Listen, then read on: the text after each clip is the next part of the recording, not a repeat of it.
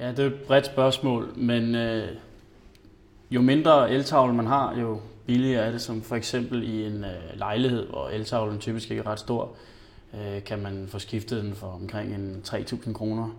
Og ryger man op i større eltavler, øh, kan vi komme helt op til en 8.000 kroner.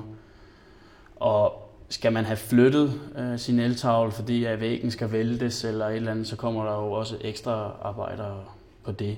Så mellem 3 til 8.000 kroner.